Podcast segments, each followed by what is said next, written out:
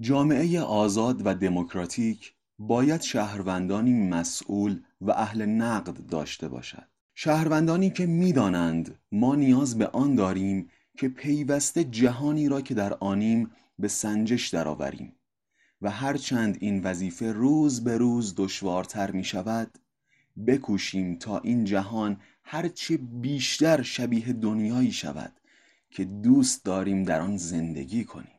باری برای شعله کردن آتش این همه ناخشنودی از هستی هیچ چیز کاراتر از مطالعه ادبیات خوب نیست.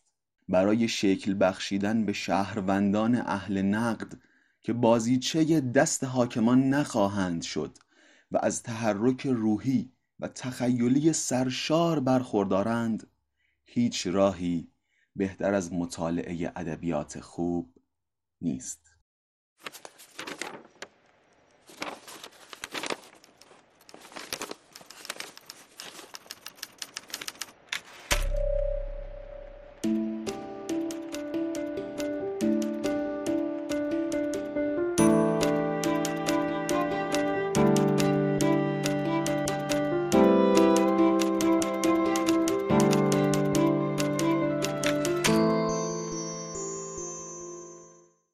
سلام من ارشیام شما سومین قسمت از پروژه قصهگوی آخر و زمان رو میشنوید. پیش از هر چیزی باید بگم که از اون چند عزیزی که اپیزود ویژه ما یعنی دیستوپیا رو خریداری کردن سپاس گذاریم. درسته تعدادشون کم بود ولی ارزش کارشون برای ما خیلی زیاده و ما از همهشون بسیار بسیار ممنون و سپاس گذاریم. البته ساختن این قبیل اپیزودهای انحصاری و ویژه ادامه خواهد داشت و هر بار ما تلاش می‌کنیم محتوای متفاوتی رو بهتون ارائه بدیم. خب حالا بریم سراغ همین اپیزود. ما توی اپیزود اول مطابق معمول فصل دوم رفتیم سراغ زندگی ماریو وارگاس یوسا و برای ساخت این اپیزود از کتابهایی مثل ماهی در آب و موجافرینی و البته چند تا مقاله استفاده کردیم. توی قسمت دوم عقاید سیاسی و آرا و اندیشه های یوسا رو بررسی کردیم و اینجا توی اپیزود سوم قرار آثارش رو معرفی و بررسی بکنیم. پس اگه قصد خرید کتاب دارید و نمی‌دونید چی بخرید به شدت این اپیزود رو پیشنهاد می‌کنم چون تو ادامه قراره بریم سراغ سه تا از مهمترین آثار ماریو وارگاسیوسا و یه جورایی مفصلا این سه اثر رو معرفی و بررسی بکنیم. و مثل همیشه دیگه ساده و بدون خونریزی.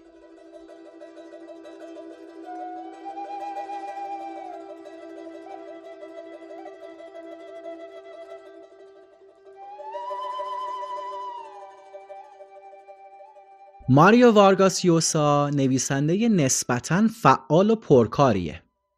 علاوه بر رمان دست چیره هم توی نوشتن داستانهای کوتاه و نمایشنامه داره. ولی خب ما تمرکزمون رو گذاشتیم روی سه تا از رمان‌های مهمش و از بین اون سه تا هم قرار جنگ آخر و زمان و گفتگو در کاتدرال رو یه ذره بیشتر از اون یکی یعنی سور بز بررسی و تحلیل بکنیم. نخست میریم سراغ گفتگو در کاتدرال و پس از اون سراغ اون دوتای دیگه یعنی جنگ آخر و زمان و سور بز و اینم یادآور بشم. پیش از اینکه بریم و شروع کنیم لازمه بهتون توصیه کنم دو اپیزود قبلی این پروژه رو حتما گوش بدید. چرا چون این سه اپیزود تکه های یه جورچینن و به شما کمک می‌کنن بهتر مطالبی رو که عنوان می‌کنیم بفهمید و درکشون بکنید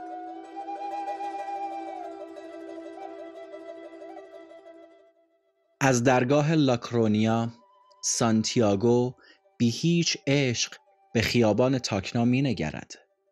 اتومبیل ها، ساختمان های ناموزون و رنگ باخته، چارچوب پرزرق و برق پسترهای شناور در مه، نیمروز خاکستری.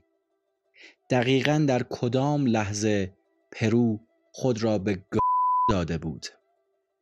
پسران روزنامه فروش از لای اتومبیل هایی که پشت چراغ قرمز چهار راه ویلسن ایستاده اند قیقاج می روند و روزنامه های عصر را جار می زنند و او آرام آرام به سوی کلمنا می رود.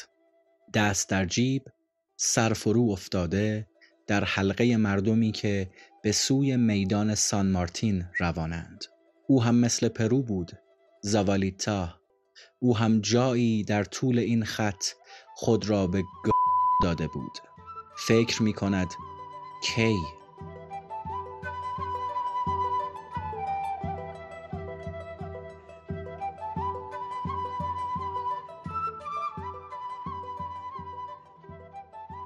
خب بخشی که شنیدید جمله های آغازین کتاب گفتگو در کاتدراله. معرفی این رمان رو با پرسشی که خود ماریو ابتدای داستان مطرح می‌کنه شروع کردیم. از نظر من این کتاب شروع خوب و درگیر کننده ای داره. درسته این پرسش ظاهر معدبانه ای نداره البته خیلی چیز بیادبانه ای هم نگفت دیگه. ولی به نظرم همین رک و سریح و بیرحم بودن سواله که آدم رو درگیر می‌کنه. همونطور که هممون می‌دونیم شروع خیلی مهمه.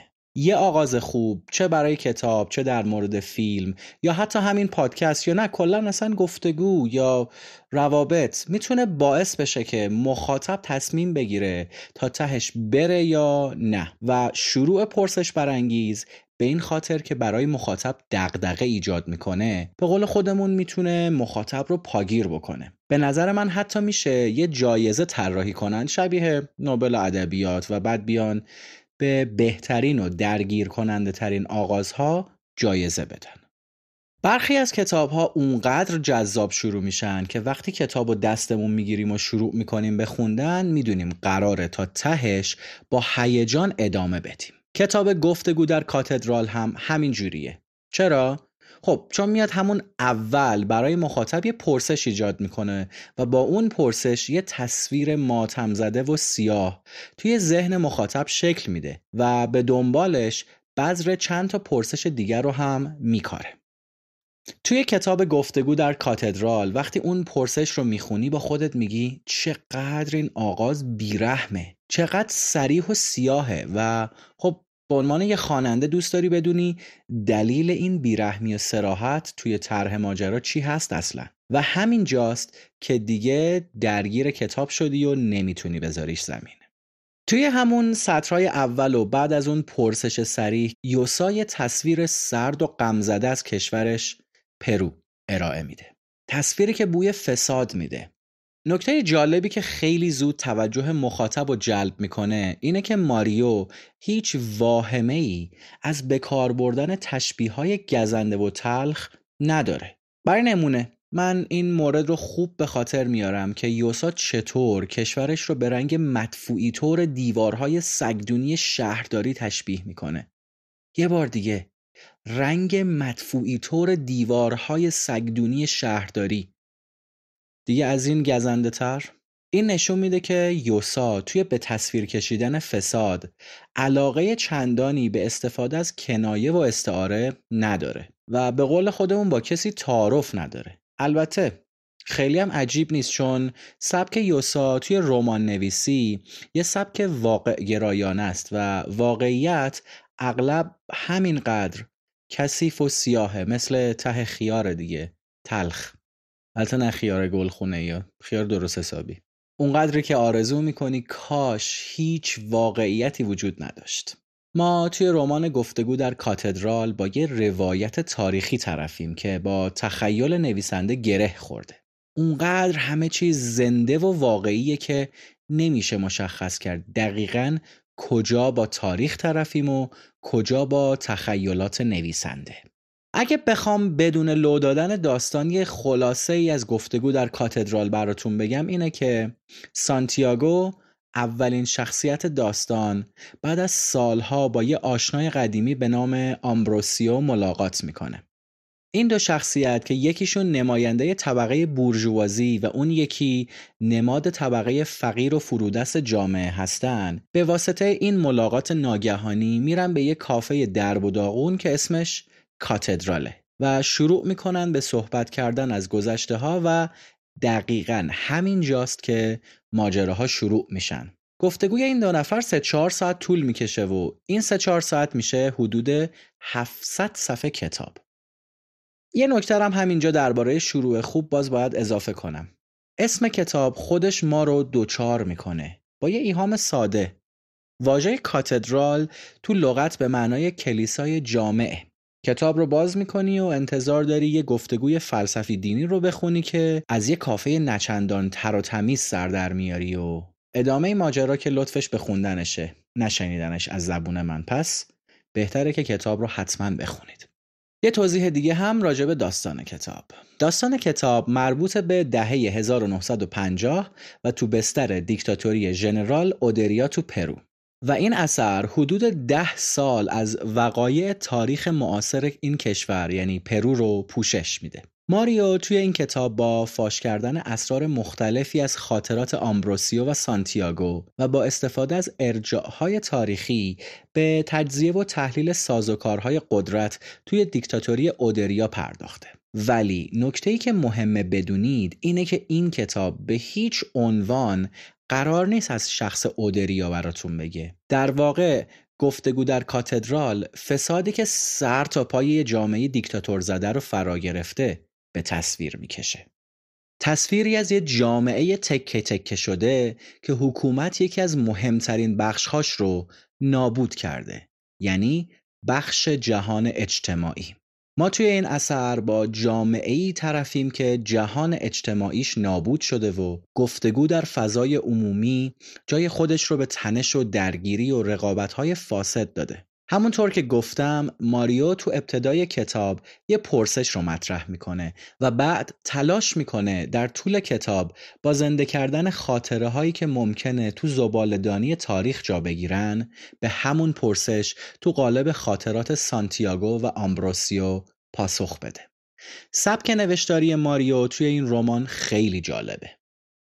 گفتگو در کاتدرال رومانیه که شخصیت ها رو معرفی نمی‌کنه و ما خیلی زود حتی پیش از این که بفهمیم کی به کیه و چی به چیه به دل ماجراهای متفاوت و مختلف پرتاب میشیم. در واقع ما شخصیت ها رو به مرور و لابلای دیالوگ ها می‌شناسیم. برای همین ممکنه بسیاری با خوندن چند صفحه نخست کتاب اصلا از کتاب خوششون نیاد یا تصور بکنن که رمان سختخانیه ولی باید بگم که نترسید. خوف نکنید. زودم قضاوت نکنید. این کتاب سختخان هست ولی نه به خاطر واجه ها یا جمله های غیر قابل فهم. به این دلیل که شبیه به یه جورچینه هر صفحش، هر جمله و هر واژش یه قطعه از این پازل بزرگه که هرچی می‌خونیم و پیش میریم کنار تکه های قبلی قرار می‌گیره و تصورمون رو از داستان شکل میده و معنا میبخشه. این تکه های جورچین قطعه قطعه کنار هم قرار می‌گیرن و در آخر پرده از یه راز برمیدارن. جمله ها و دیالوگ های این کتاب در هم تنیدن و لزوما بین پاراگراف ها و صفحه ها پیوستگی زمانی وجود نداره چون سیر داستان مدام در حال تغییر در زمان و مکانه و این یعنی ممکنه توی یه پاراگراف از شخصیت های مختلفی دیالوگ وجود داشته باشه و به هم مربوط باشن. ولی توی زمان و مکان یکسانی مطرح نشده باشن مثلا اگه سانتیاگو سوالی رو می‌پرسه ممکنه ما پاسخش رو توی گذشته به دست بیاریم. این رفت و آمد بین گذشته و حال به خصوص توی فصلهای نخست خیلی به چشم میاد. درسته که احتمالا یک کمی گیج کننده باشه ولی به نظرم همین لذت بخشترش کرده. و از طرفی هم با استناد به یه دیالوگ میشه اینطور نتیجه گرفت که پیچیدگی سبک نوشتاری ماریو به دلیل پیچیدگی وضعیت پرو بوده. مثلا به این دیالوگ دقت کنید. این مملکت برای خودش معمایی بود پسر. پرو آدم رو به گهگیجه میانداخت. مگر نه؟ خب با توجه به این دیالوگ و از اونجایی که یوسا هم پیرو راه گوستاف فلوبره و معتقد رمان باید آینه تمام نمای اجتماع باشه می‌بینیم که حتی سبک نوشتار رمانش هم شبیه پیچیدگی پروه همونقدر سرگیجه آور یکی از منتقدهای گفتگو در کاتدرال راجع به سبک این کتاب گفته این رمان یک گفتمان خطی نیست. بلکه یک تکه چسبانی ترازمانی از دیالوگ هاست. خب من یه توضیح کوچولو بگم. تکه چسبانی همون معنای فارسی کلاژه و ترازمانی معنای تحت لفظی دایاکرونیکه که دایاکرونیک یعنی وابسته به توسعه و تحول اتفاقها شرایط در زمان و مکان. خب حالا اینا یعنی چی؟ به نظرم سبک نوشتاری ماریو توی این رمان طوریه که به خاطر معماگونه بودنش یا عاشقش میشید یا برای اینکه مجبورید فکر کنید و قطعات جورچین و کنار هم بچینید به زمین و زمان فوش بدید. البته یوسا تو طول فصلهای کتاب سبک نوشتارش رو تغییر میده و به نظرم با این کار علاوه بر اینکه یه رمان با یه سبک جالب و تازه خلق می‌کنه ثابت هم می‌کنه که توانایی و تسلط زیادی توی نوشتن داره.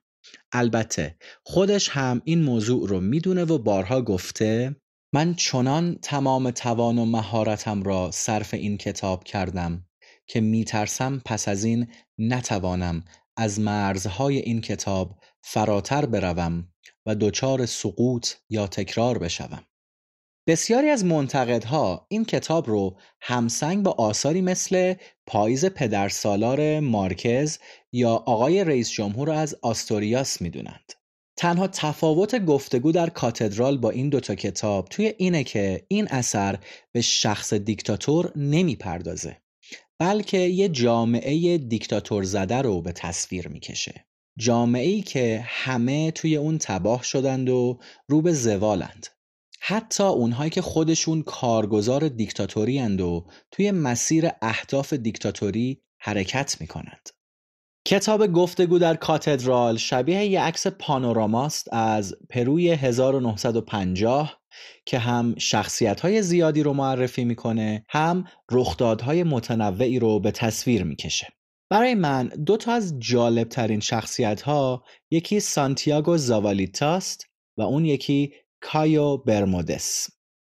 از سانتیاگو خوشم میاد چون شبیه خیلی از ماهاست. سانتیاگو نماد نسلیه که نمی‌تونه به هیچ چیزی اعتقاد داشته باشه. به هر باوری که متوسل میشه منطقش اون باور رو پس می‌زنه و ازش دلزده میشه. بین دیالوگ ها یه جا سانتیاگو به اموش میگه می‌دانم که نمی‌خواهم چه باشم اما نمی‌دانم می‌خواهم چه باشم.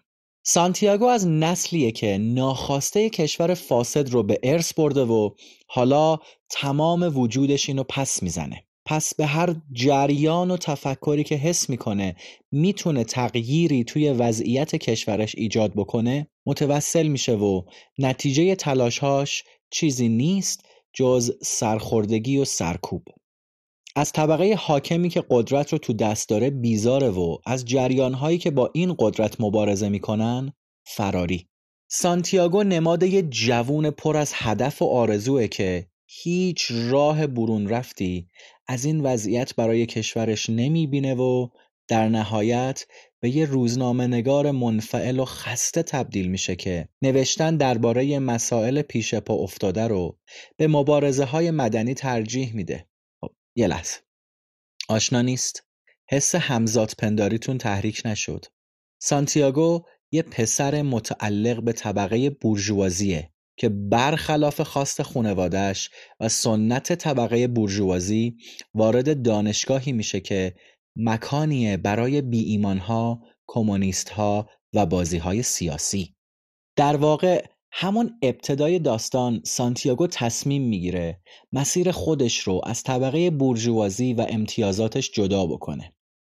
قلبش بهش نوید آیندهی بهتر رو میده ولی مغزش میگه واسه این آینده باید بجنگی. سانتیاگو توی این مسیر هر کاری که طبق منطقش درست باشه رو انجام میده و یکی از اون کارها چشم پوشیدن از عشقش به دختری به اسم آیداست.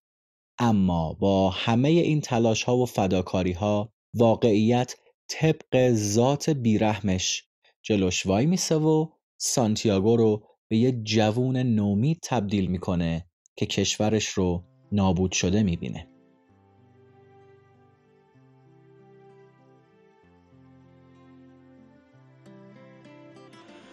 پاردس گفت نه رئیس جمهور مردم را به طرف خودش کشیده. برایشان بیمارستان ساخته مدرسه ساخته بهشان قانون تأمین کار داده. اگر قانون اساسی را اصلاح کند و در انتخابات شرکت کند خیلی راحت می‌برد. فقط کافی است که نگاهی به تظاهراتی بیندازی که هر جا می‌رود به حمایت او راه میافتد. برمودس خمیازه کشید. سال هاست که خودم سازمان میدهمشان. به من پول بده. همان تظاهرات را برای تو هم راه میاندازم.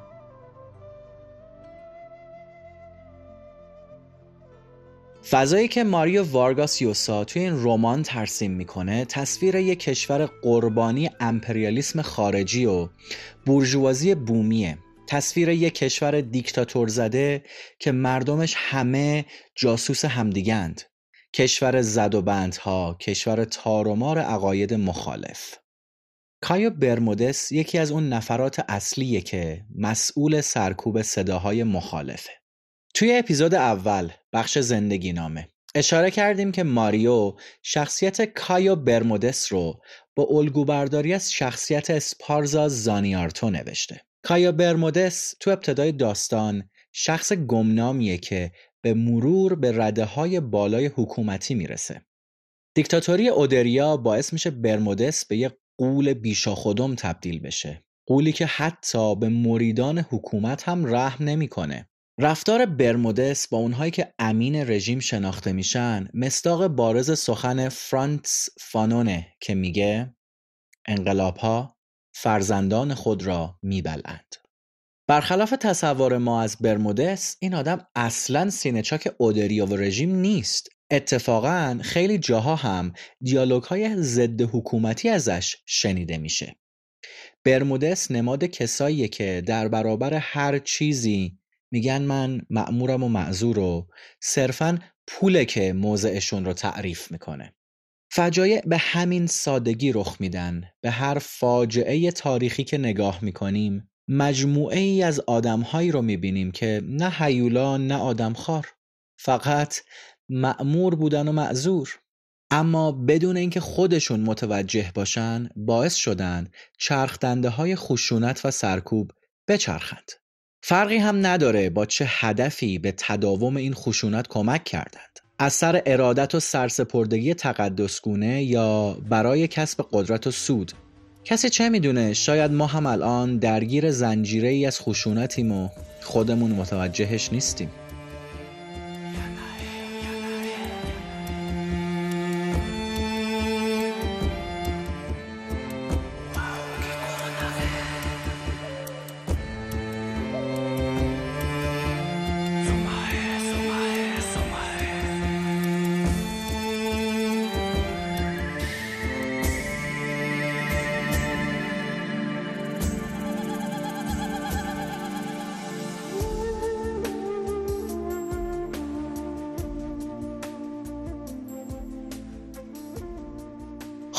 تا اینجا درباره گفتگو در کاتدرال گفتیم. اما از اینجا به بعد میریم سراغ دو تا رمان مهم دیگه از یوسا. یعنی جنگ آخر زمان و سور بز درباره های ماریو وارگاسیوسا یا حتی نمایشنامه ها و داستان های کوتاهش یکی از جذابترین مسائلی که حتما تا الان متوجهش شدید اینه که ماریو نویسنده که برای نوشتن به تجربه های شخصی متکیه و به نظرم این یکی از جذابترین کارهای یوساست. خود یوسا در این باره گفته که از همون دوران کودکی خوره اینو داشته که هر بلایی رو که سرش میاد تبدیل به داستان بکنه. انگار هر کاری که می‌کنه یا هر کاری که دیگران در حقش می‌کنن بهانه برای خلق یه داستان. بسیاری از نویسنده ها یا به جرأت میشه گفت همه نویسنده ها توی نوشته هاشون به تجربه های شخصی متکی هستند. اما چیزی که ماریو رو متمایز می‌کنه اینه که اون علاوه بر انتقال تجربه هاش به خواننده با نوشتن زندگی نامه و دسته مطالب درباره اینکه ایده خلق آثارش از کجا اومده مواد اولیه و خام خلق اثرش رو به خواننده نشون میده. اگه بخوایم ماریو رو به چیزی تشبیه بکنیم میشه اونو به یه مجسم ساز تشبیه کرد. نویسندگی یوسا شبیه مجسم سازیه که میاد از مواد خام استفاده می‌کنه اونا رو تراش میده سیغل میده شکل میده تا در نهایت یه اثر هنری خلق بکنه. دهان پیرس فریرا با صدایی خفه می‌گوید تو را به هرچه توی این عالم دوست داری قسم می‌دهم. به خدا به پدرت به وجدانت. به جان آن نامزدت که برایش شعر می نویسی تئوتونیو. دانشجوی پزشکی اهل ساو پائولو می‌گوید مانوئل دا سیلوا چه تقاضایی داری؟ و با ترحم بسیار روی از مرد زخمی برمیگرداند. دقیقا می‌داند که قرار است چه حرفهایی بشنود. صدایی استوار و آرام می‌گوید. یک گلوله توی مغزم. با تمام وجودم بهت التماس می‌کنم. او نخستین نفری نیست که چنین تقاضایی دارد و تئوتونیو می‌داند که آخرین نفر هم نخواهد بود. اما نخستین نفری است که این قدر صادقانه و مصمم تقاضا می کند مرد باند پیچی شده برایش دلیل می آورد خودم که بیدست نمی توانم این کار را بکنم. تو برایم تمامش کن. تئوتونیو می‌گوید یه کمی دل و جرأت داشته باش مانوئل دا سیلوا. و حس می کند کسی که صدایش هیجان زده شده خود اوست. از من نخوا از من نخوا کاری بکنم که با اعتقاداتم جور نیست. خلاف قسمی است که خوردم.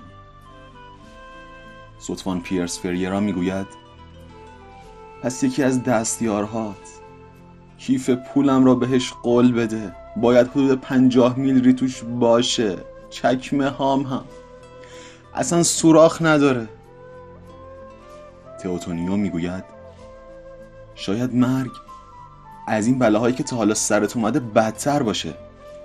از اینجا میبرنت. حالت خوب میشه. دوباره به زندگی علاقه مند میشی. سوتوان آرام می‌پرسد. بی چشم و بی دست. تئوتونیو غرق شرم می‌شود. دهان سوتوان نیمه باز مانده. مصیبت اصلی اینا نیستن. هشه ها هستن. همیشه ازشون بدم میومد. حالم رو به هم میزن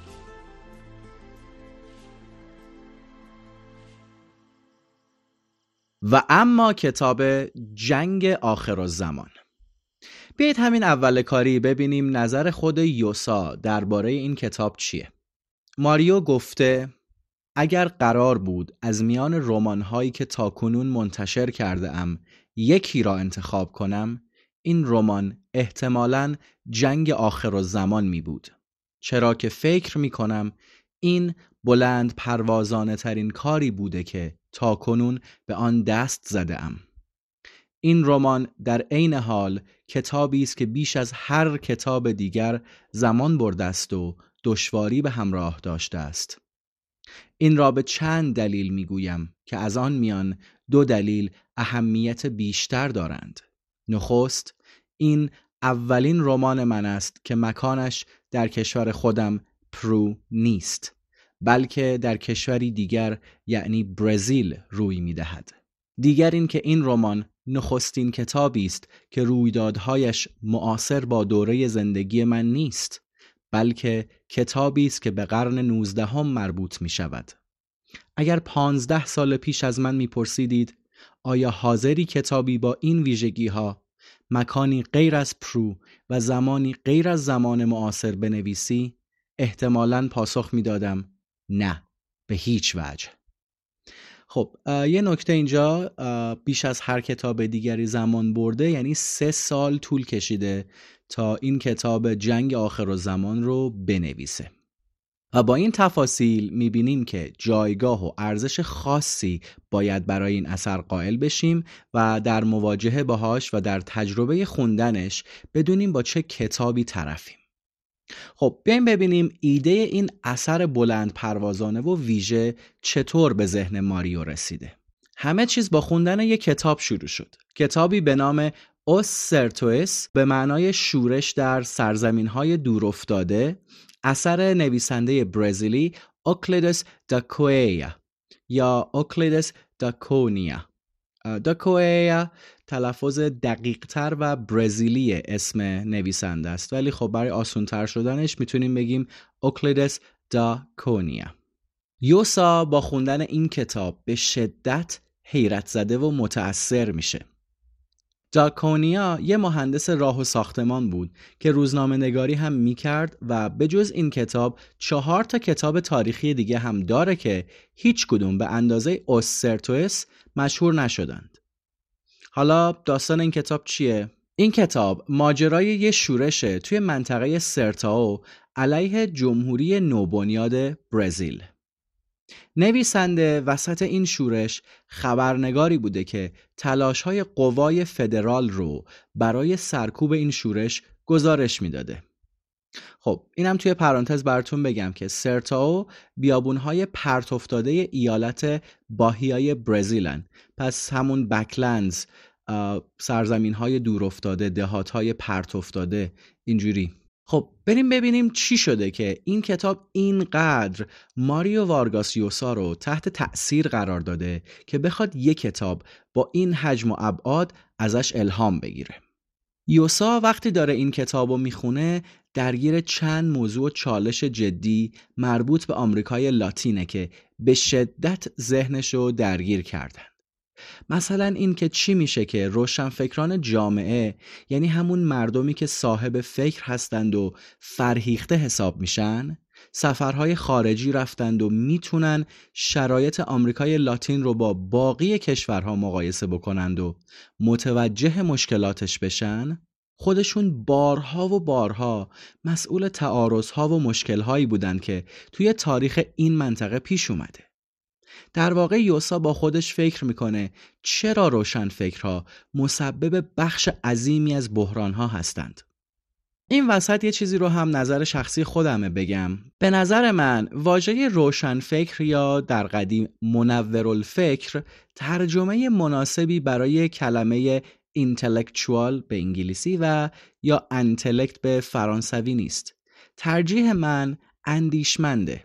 ولی خب حالا آدم هایی که برچسب روشنفکری به خودشون می‌زنن معمولا آدم هایی هستند که نه فکر می‌کنند نه می‌خونند و نه صاحب اندیشند. بنابراین حالا من توی متن همچنان ادامه میدم به گفتن روشنفکر. چون اینجا انگشت اتهام یوسا به سمت این روشنفکرها می‌گیره.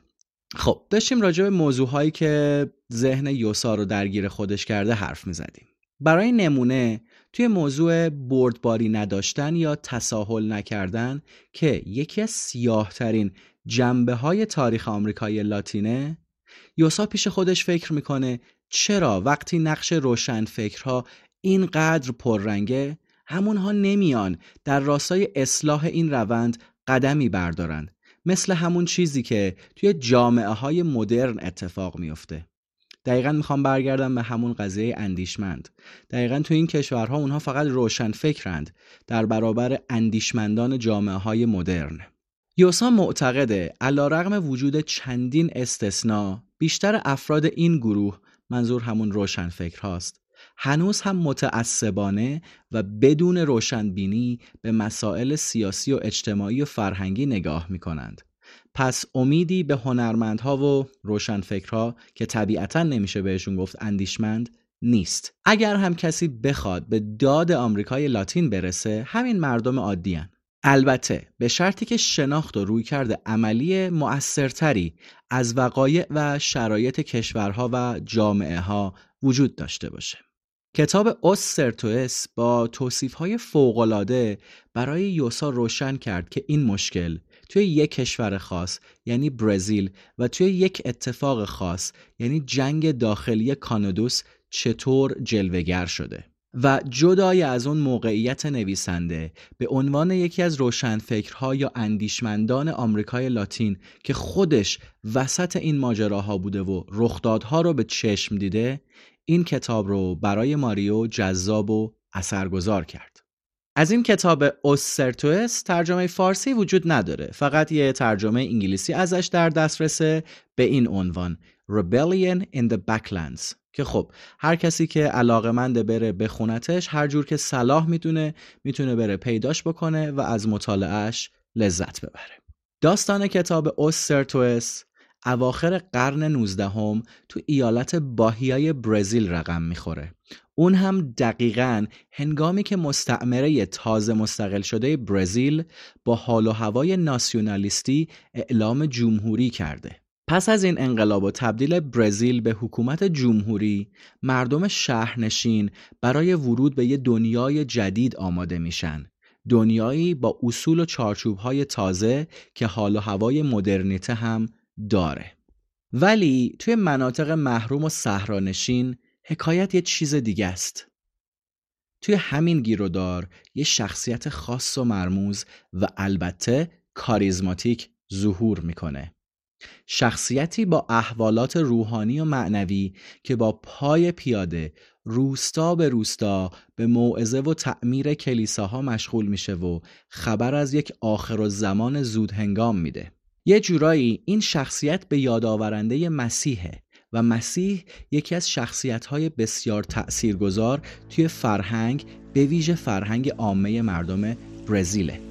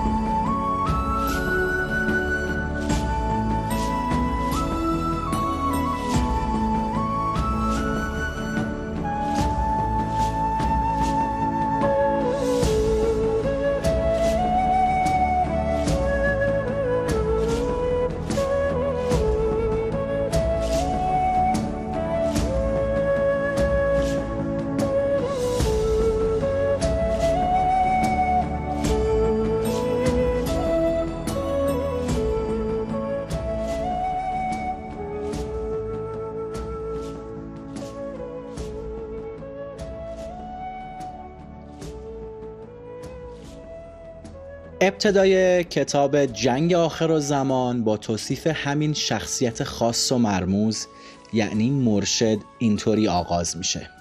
بلند بالا بود و چندان تکیده که انگار همیشه نیمرخش را می‌دیدی. پوستی تیره و اندامی استخوانی داشت و آتشی هماره در چشمانش میسوخت. صندل شبانان را به پا داشت. و شولای کبود رنگی که پیکرش را می پوشانید یادآور ردای مبلغانی بود که گاه و بیگاه به دهکده های پرتفتاده صحرا سر می‌زنند تا بر خیل کودکان نوزاد نام بگذارند و زنان و مردان را که با هم زندگی می کردند به عقد هم درآورند. پی بردن به سن و سال او ایل و تبارش و ماجرای زندگیش ناممکن بود. اما در خلق و خوی آرام رفتار بی تکلف و وقار برهم نخوردنیش چیزی بود که حتی پیش از آن که موعظه خود را آغاز کند مردم را به سویش میکشاند. خب از رمان جنگ آخر و زمان می‌تونم به عنوان یکی از چرکترین بیرحمترین و البته شجاعانه ترین آثاری نام ببرم که می‌تونید تجربه کنید. داستانی که از یه تقابل و نبرد ایدئولوژیک خبر میده. از اندیشه خلق یه سرزمین موعود یه مدینه فاضله یا یه آرمان شهر که قرار نیست زیر پرچم سیستم و حکومت جمهوری بره. تفکری که جمهوری رو شیطان و پیروان جمهوری رو فراماسون و سگ می‌دونه.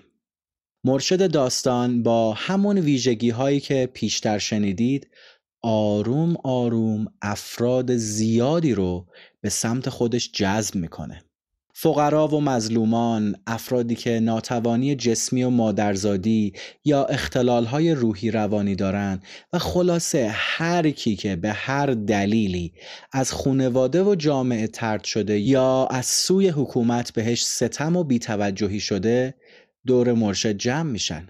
قدرت بیان و گیرایی شخصیت مرشد به حدیه که ارازل و اوباش و جنایتکارهای قاتل و راهزن هم شیفتش میشن و باهاش همراهی می‌کنن. این اجتماع روز به روز گسترده تر میشه تا جایی که دیگه به منطقه‌ای به اسم کانودوس نقل مکان می‌کنن و جامعه مستقل خودشون رو شکل میدن. یه جور سرزمین موعود یا یه آرمان شهر و مرشد تبدیل به رهبر جامعه ای میشه که برای انجام هر کاری که می‌تونه بکنه هیچ عبا و واهمه ای نداره. این جامعه پر از کمبود و خلع و بغض و کینه مثل یه نخ بسته شده به یه بمب چندتونی توی دستای مرشده. و حالا اونه که تصمیم می‌گیره با این بمب چی کار بکنه. ولی پرسش اینه که کدوم سرزمین موعود؟ یا کدوم آرمان شهر؟ کدوم مکان وعده داده شده؟ اینجا پیش از این که بخواد یه سرزمین موعود یا جامعه مستقل آرمانی باشه یه پناهگاهه. یه معوا برای تمام کسایی که به هر دلیلی از جامعه یا خونه و خونوادهشون رونده شدن. افرادی که هیچ امیدی به بخشش و بازگشت ندارند. آدمهایی که دنبال یه روزنه برای رسیدن به باور و ایمانند. باوری که قبولشون کنه و بهشون ایمان داشته باشه ببخشدشون و زیر بال و پرشون رو بگیره. یه سرزمین که به مرور نظم و قانون پیدا می‌کنه و مهمترین اصلش استقلال و تقابل با نظام جمهوریه. این اثر داستان تقابل دو گونه تفکره که حاضر نیستند همدیگر رو تحمل بکنن. یکی اندیشه که سالهاست بهش ظلم و ستم و زور تحمیل شده و حالا با وقوع انقلاب با دقدقه های تازه‌ای مثل مالیات و الزام به ازدواج مدنی روبرو شده. و اون یکی اندیشه ای که مسبب گردنکشیه و به دلیل استقلال رأی و محبوبیت منفورش داره خیلی عظیمی رو به سمت خودش می‌کشه و احساس خطر کرده. احساس خطر به دلیل محبوبیتی که اصلا به مزاق بالادستی ها خوش نیمده و انگار که می‌دونن این محبوبیت می‌تونه عواقب سنگین و جبران ناپذیری براشون داشته باشه. خلاصه همین اندیشه ها باعث ایجاد یه نبرد میشه. این نبرد تقابل خیر و شر نیست. جنگ شر و شره. توی این داستان هیچ گروه و دسته ای بیگناه نیستند. هیچ کی سفید سفید نیست. مدعی قهرمانی زیاده. خیلی یا قهرمان و منجی خطاب میشن ولی هیچ قهرمان و منجی وجود نداره. این جنگ فقط نابودی و مرگ و خون و تکه تکه شدن و ازمهلال و از بین رفتن رو در برداره. در واقع نیست شدن یکی از طرفین به هر قیمتی.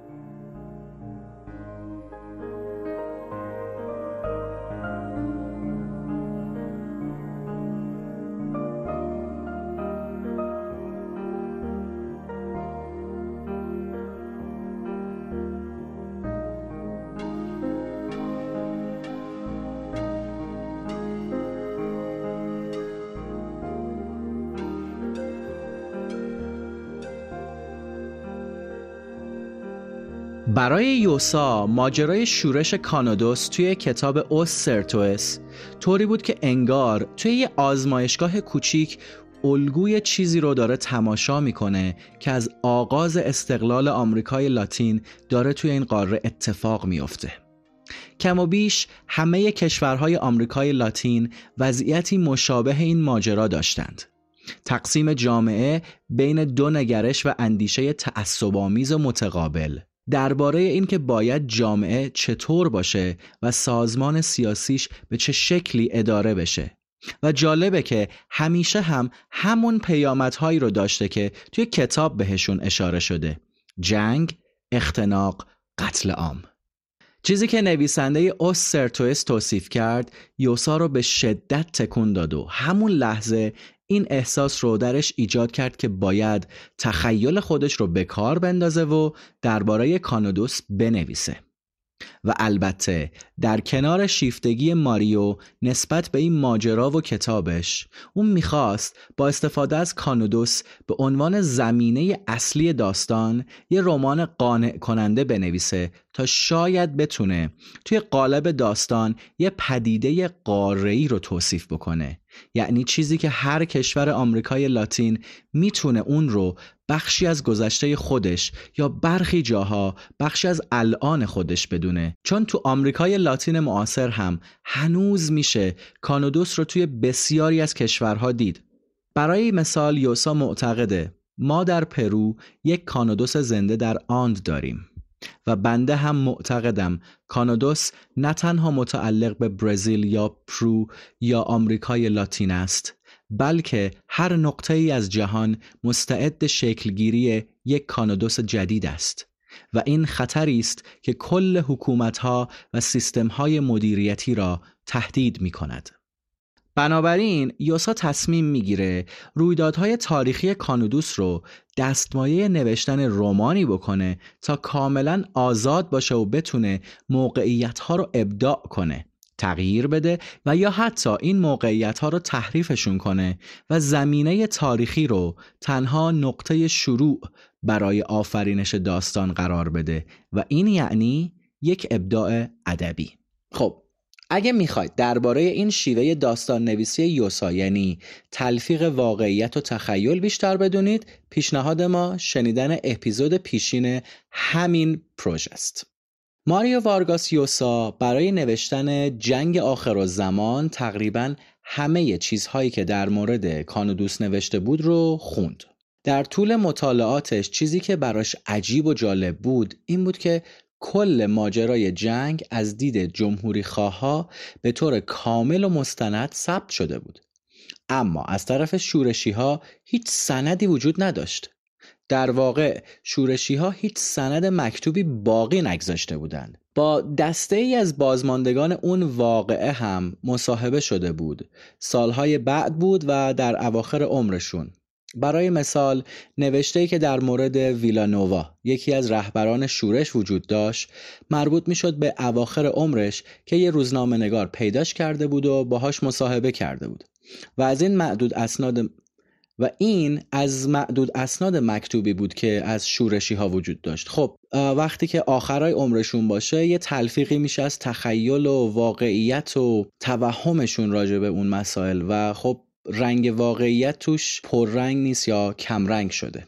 به طور کلی این موقعیت فرصت خوبی بود برای یوسا تا خلق بکنه و درباره اون چیزی که در کانادوس اتفاق افتاده بود و بر شورشی ها گذشته بود بنویسه و به پرنده خیالش یه آسمون سیاه با دو تا بال پرواز بده. اون لحظه ای که یه نفر به یوسا گفت بین شورشی ها یه آدم عجیب الخلقه اهل ناتوبا بوده که نوشتن می‌دونسته انگار دنیا رو بهش داده بودن. سر از پا نمیشناخت. فکر این که بین شورشی ها دست کم یه نفر بوده که سواد نوشتن داشته و احتمالا یه چیزایی هم نوشته ماریو رو به هیجان آورد و همین زمینه خلق شخصیتی به اسم شیر ناتوبا شد.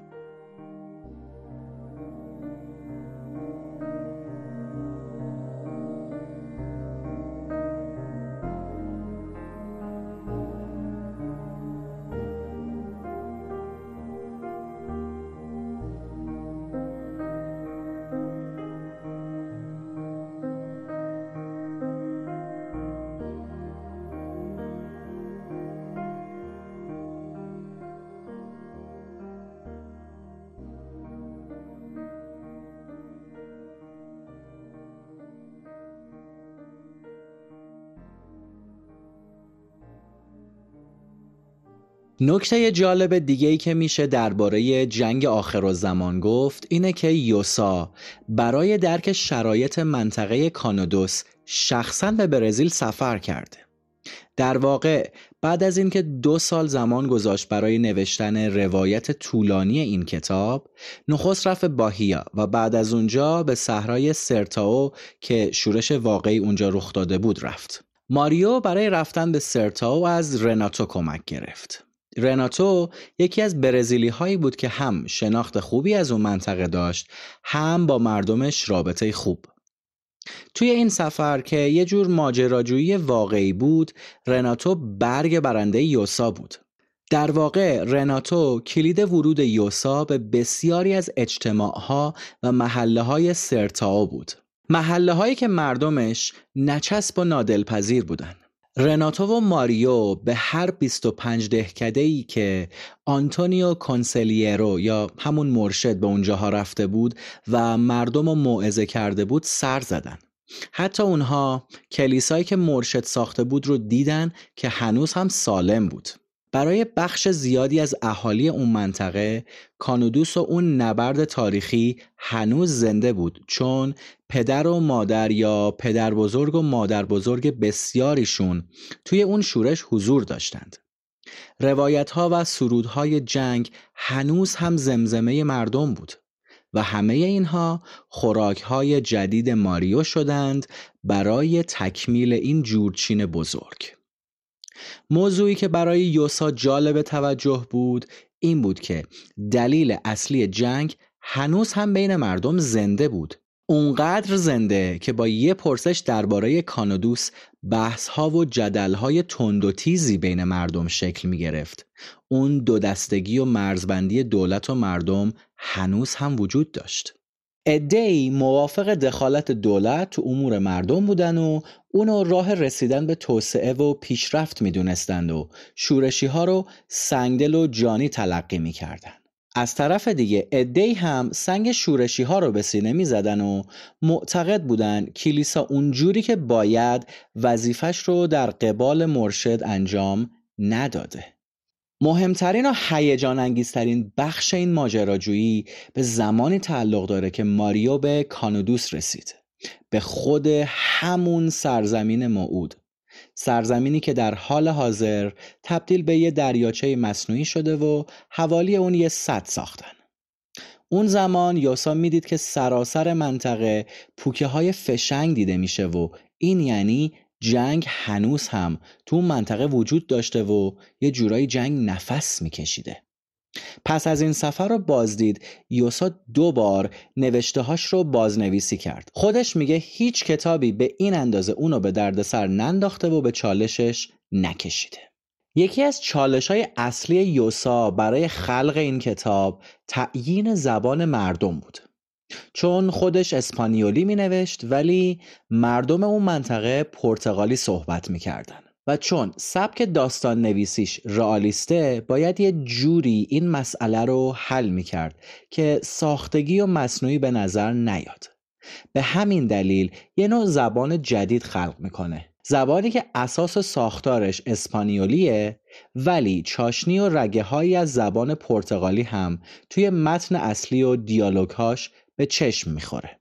برای خلق این اثر این نکته که باید فاصله خواننده با حوادثی که بیشتر از 100 سال از روی دادنشون گذشته حفظ بشه اهمیت زیادی داشته. به همین دلیل یوسا آگاهانه نوعی از عبارتها و سبک نوشتاری رو انتخاب کرده که یادآور سبک روایی قرن 19 هم باشه. یه نکته جالب دیگه هم فاصله مخاطب از خود شخصیت مرشده. اینجا هم فاصله حفظ شده. در واقع یوسا این رو مد نظر داشته که تصور خواننده از مرشد تا حد امکان همون تصوری باشه که پیروانش ازش داشتن. یعنی یه سیمای اساتیری و حضوری آسمانی. به همین دلیل هم راوی هیچ وقت به مرشد نزدیک نمیشه و همیشه از نظر پیروانش اون رو توصیف و روایت می‌کنه. یوسا همیشه دنبال یه موقعیت بوده برای پرداختن به یکی از موضوعهایی که براش خیلی جذاب بودن آنارشیسم. پس از اینکه یوسا با یه شخصیت تو تاریخ آنارشیسم اسپانیا آشنا میشه ایده نوشتن اثری راجع به آنارشیسم به ذهنش می‌رسه. آنارشیسمی که تو قرن 19 هم اهمیت زیادی توی اسپانیا داشته و حتی توی برخی از مناطق تبدیل به یه جنبش مردمی شده بوده. مناطقی مثل آندلوس و کاتالونیا. ماریو تو تاریخ آنارشیسم به یه گروه از آنارشیست های بارسلون برخورده بوده که شیفته جمجمه شناسی بودن. جمجمه شناسی یه شبه علمه که به دست جوزف گال بنیان شده بود. جوزف گال معتقد بود استخوانهای سر تجسم روح و ویژگیهای اخلاقی و روانی هر فرد محسوب میشن.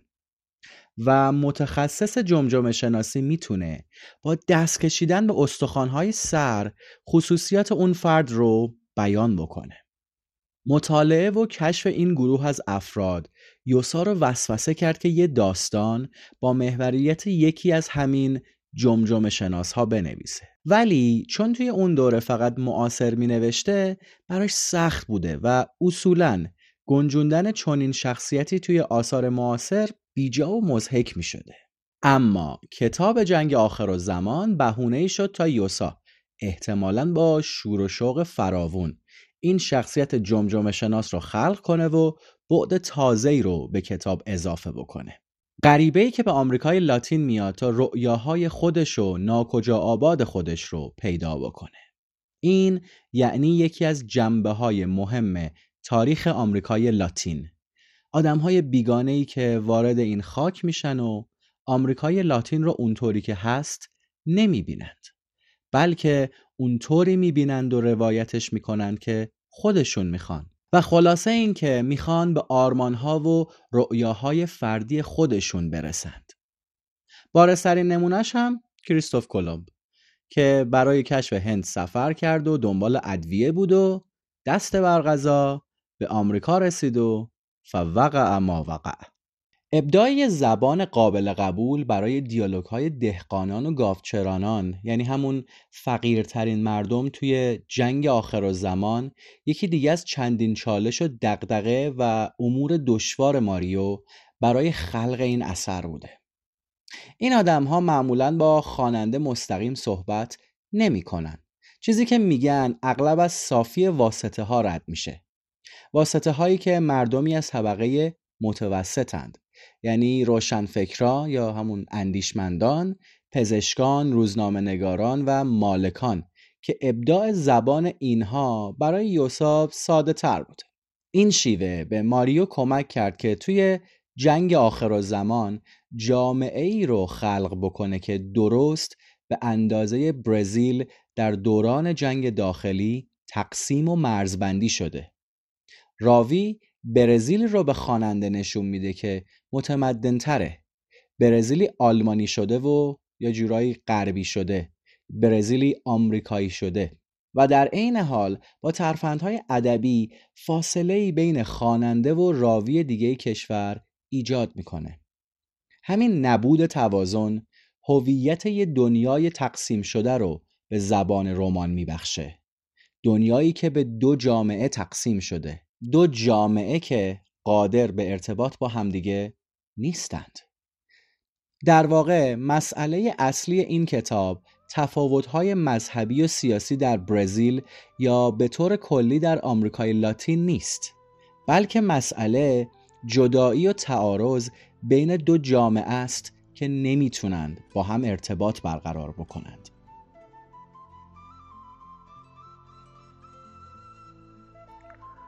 برای آنکه نگذارند بخوابد پلکایش را با نوار چسب به ابروهاش چسبانده بودند. وقتی به رغم باز بودن چشمهاش به حال نیمه بیهوشی میافتاد با چماق بیسبال به جانش میافتادند. بارها موادی غیر خوراکی را توی دهانش تپاندند. گاه متوجه می‌شد که آنچه به خوردش می‌دهند مدفوع است. و بالا می آورد.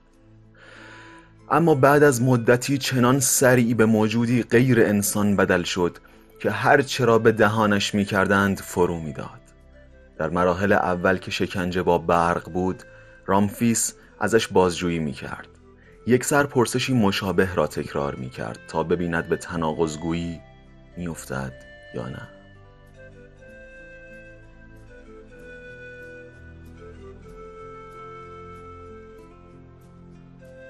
خب بریم سراغ سور بز یا لا فیستا دل چیوو جناب کارلوس آلبرتو مونتانز یه مقاله داره به این عنوان.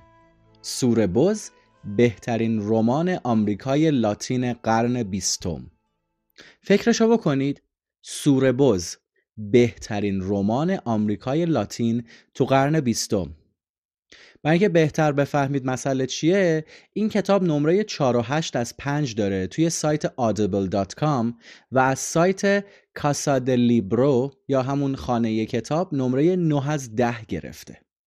شاید همین ها کافی باشه تا بدونیم با چه اثری طرفیم.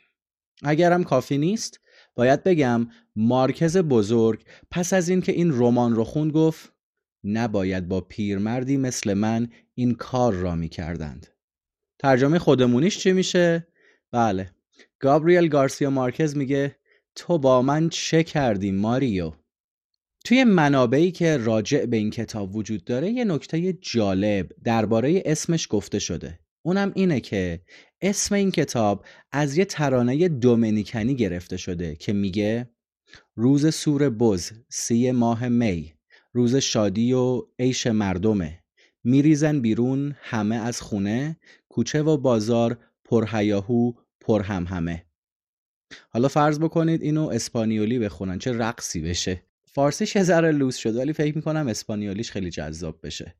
روز سور بوز یا همون سیوم ماه می تاریخ کشته شدن یا ترور شدن دیکتاتور دهشتناک داستان دستیار با کفایت شیطان جناب رافائل تروخیوه.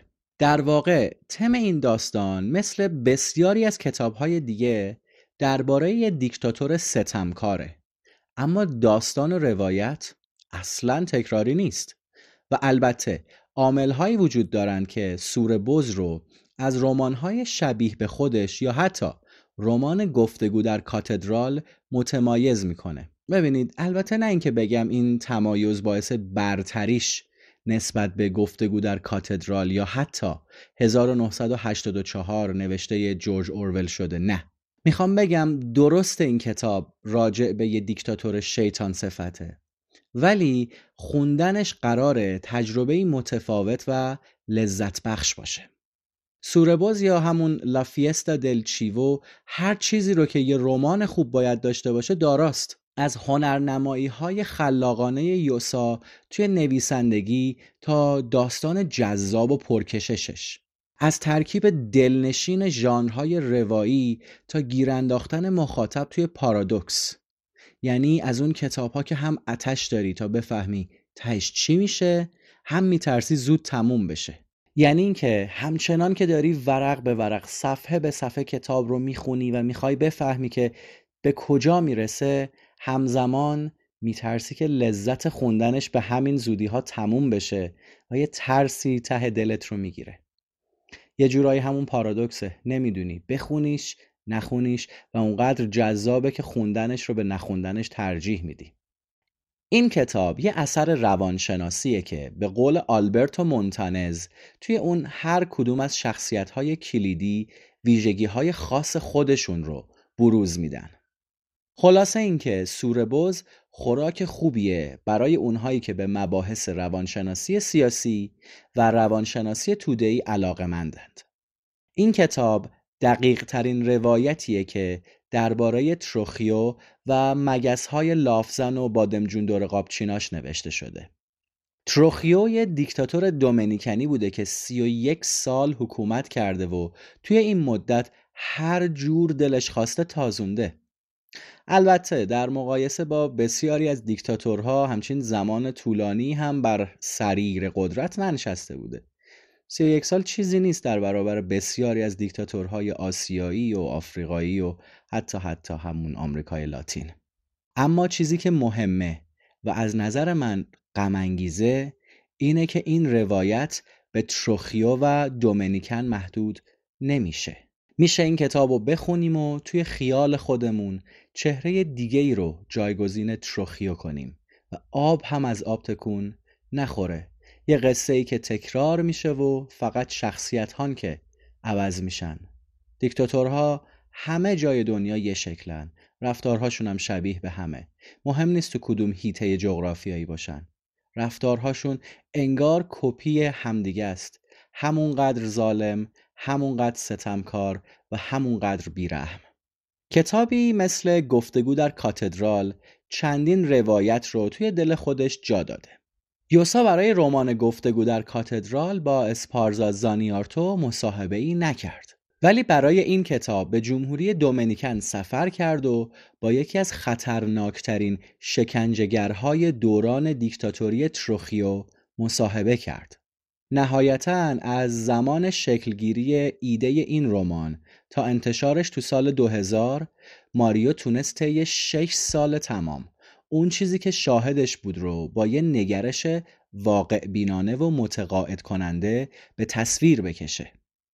البته به همون اندازه که این اثر واقع بینانه است به همون اندازه هم هولناک و غمانگیزه چون علاوه بر نشون دادن ستمی که به مردم شده این واقعیت رو یادآور میشه که چرا مردم با وجود تمام این ظلم ها و ستم ها مخالف دیکتاتور نیستند و گاهی حتی دوستش دارند. یه جورایی درگیر سندروم استکهلمند شاید نوع مواجهه من و شما به عنوان خواننده با رمان سوربز شبیه برخوردمون عین بقیه داستانهایی باشه که خوندیم. ولی برای مردم جمهوری دومینیکن و بعد مردم آمریکای لاتین این اثر یه روایت تاریخی قابل استناده که با تمام وجود لمسش می‌کنند شاید بد نباشه یک ذره هم از فضای رمان براتون بگم رمان دو برهه زمانی و سه روایت توی دل خودش داره. نخستین روایت مربوط به زنی که کمی پیش از ترور شدن تروخیو از دومینیکن فرار کرده و بعد از سی سال برگشته و هر چیزی رو که توی اون جامعه دیده بوده روایت می‌کنه. اون هم برای پدری که روزی از نزدیکان دیکتاتور تروخیو بوده. از لابلای حرفهای این زن با پدرش ما با دوران سیاه دیکتاتوری رافائل تروخیو آشنا میشیم و می‌فهمیم این زن وقتی یه دختر 14 ساله بوده مورد تجاوز دیکتاتور 70 ساله قرار گرفته. اونم نه در سکوت و بیخبری. بلکه پدرش بله. پدرش. شخصا اون رو تقدیم دیکتاتور می‌کنه. انگار که مالک جسم و جان دخترش بوده باشه و دخترش هم هیچ اراده ای از خودش نداشته باشه. بگذاریم.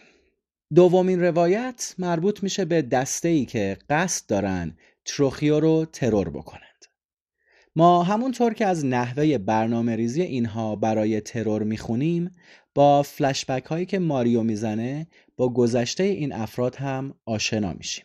سومین روایت هم مربوط به روایت یه روز از زندگی رافائل تروخیوه. یه روزی که از صبح بیدار شده تا شبی که میخوابه. دستورهاش، رفتارهاش، آدمهای نزدیکش و خلاصه یه روز از دیکتاتوری سی و یک سالش.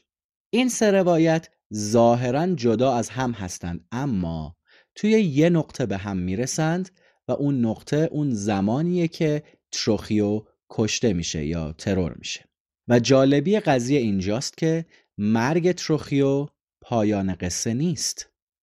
اون شش ماهی که بعد از ترور تروخیو زمان می‌بره تا حکومت از دست تروخیست ها خارج بشه و وضع یه روال عادی بگیره آشوب و جهنمی به پا میشه که سی و یک سال دیکتاتوری تروخیو در برابرش هیچی نیست.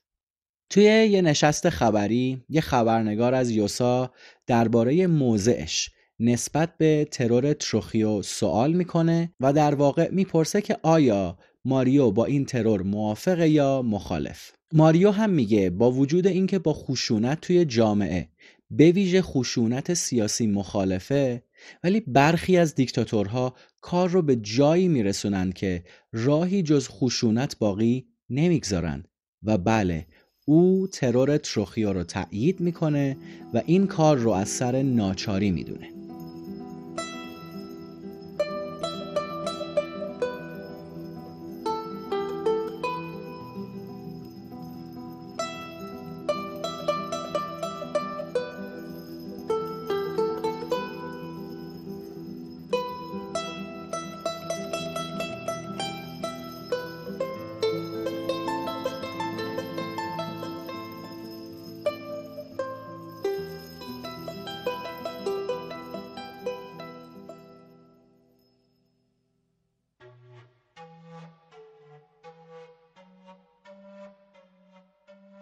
به بخش آخر اپیزودهای سریالی ماریو وارگاسیوسا توی پروژه قصهگوی آخر زمان رسیدیم.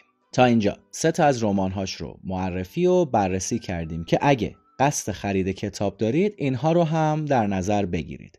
هر سه تا کتاب رو هم می‌تونید با ترجمه عبدالله کوسری عزیز تهیه کنید و از خوندنشون لذت ببرید.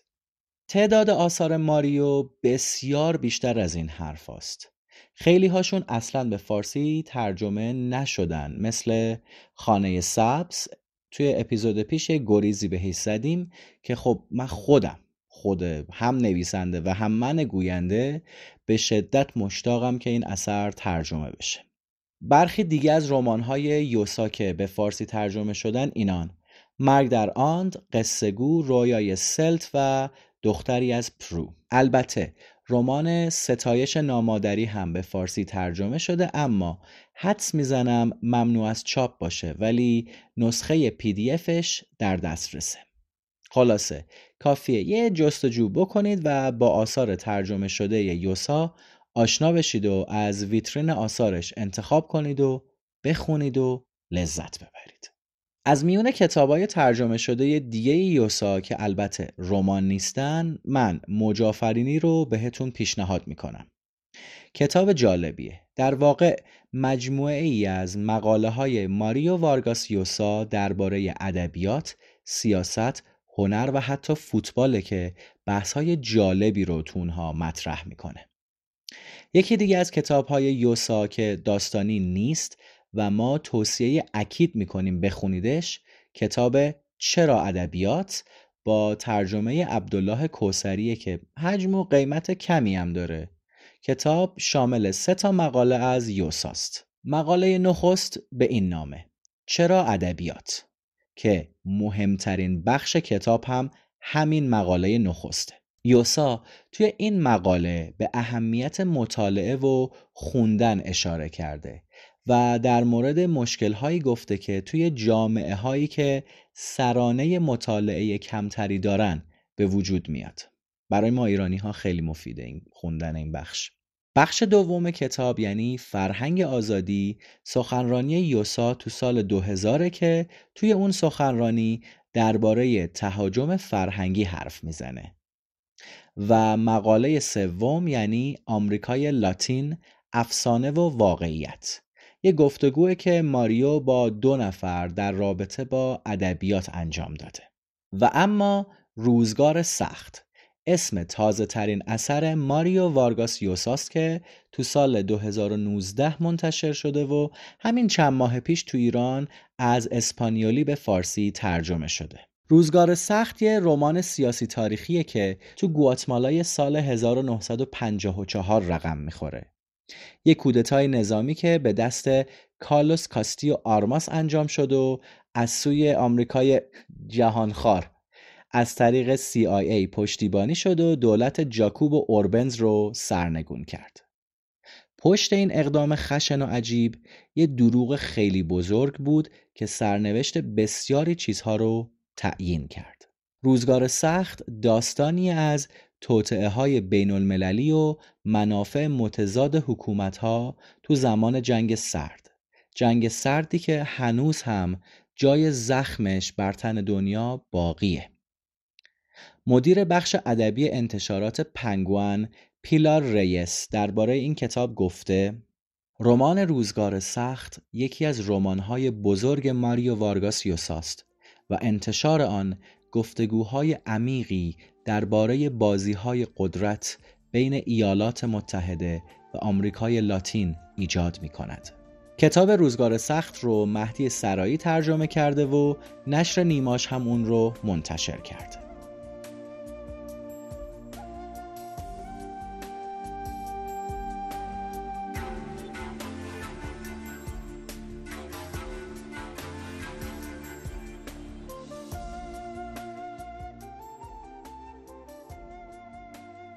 مثل همیشه سپاس که به ما گوش دادید و امیدواریم این پروژه هم مورد توجه و رضایت شما قرار گرفته باشه. که اگه دوستش داشتید امیدواریم که به بقیه دوستاتون هم ما رو معرفی و توصیه بکنید و بهشون بگید که این اپیزود رو گوش بدند یا این پروژه رو گوش بدن. حالا خصوصی بگید حضوری بهشون بگید کلامی بگید چت کنید یا از طریق همین شبکه های اجتماعی که دارید لینک صفحه های ما توی اینستاگرام، توییتر و تلگرام رو توی توضیح ها براتون می‌گذاریم. و اما یه نکته دیگه یکی از مهمترین حمایت هایی که شما دوستان می‌تونید از ما بکنید همین معرفی ما به بقیه است راه های دیگه حمایت هم منتقل کردن نظرهاتون و انتقادهاتون درباره پادکسته که از راه کامنت می‌تونید با ما در ارتباط باشید. چه توی کست باکس چه توی منشناتون توی توییتر چه توی کامنت ها توی اینستاگرام. و این کار اصلا کار سختی نیست می‌دونم ولی واقعا واقعا برای ما از اهمیت بسیار بالایی برخورداره. به ما دلگرمی میده و چراغ راهمون میشه. و البته آخرین راه حمایت هم که کم از دو راه قبلی نداره حمایت مالی ما از طریق صفحه هامی باشه. اگر دوست دارید در تولید و ساخت پادکست ما رو همراهی بکنید می‌تونید هر چقدر که دوست داشتید هر چقدر که کرمتونه ما رو حمایت بکنید. لینک صفحه هامی باش رو هم توی توضیح ها می‌گذاریم. و خب رسیدیم به پایان. گوش به راه پروژه بعدی پرونده ها و اپیزودهای ویژه ما باشید. حواستون به سلامتی خودتون و اطرافیانتون باشه و بدرود.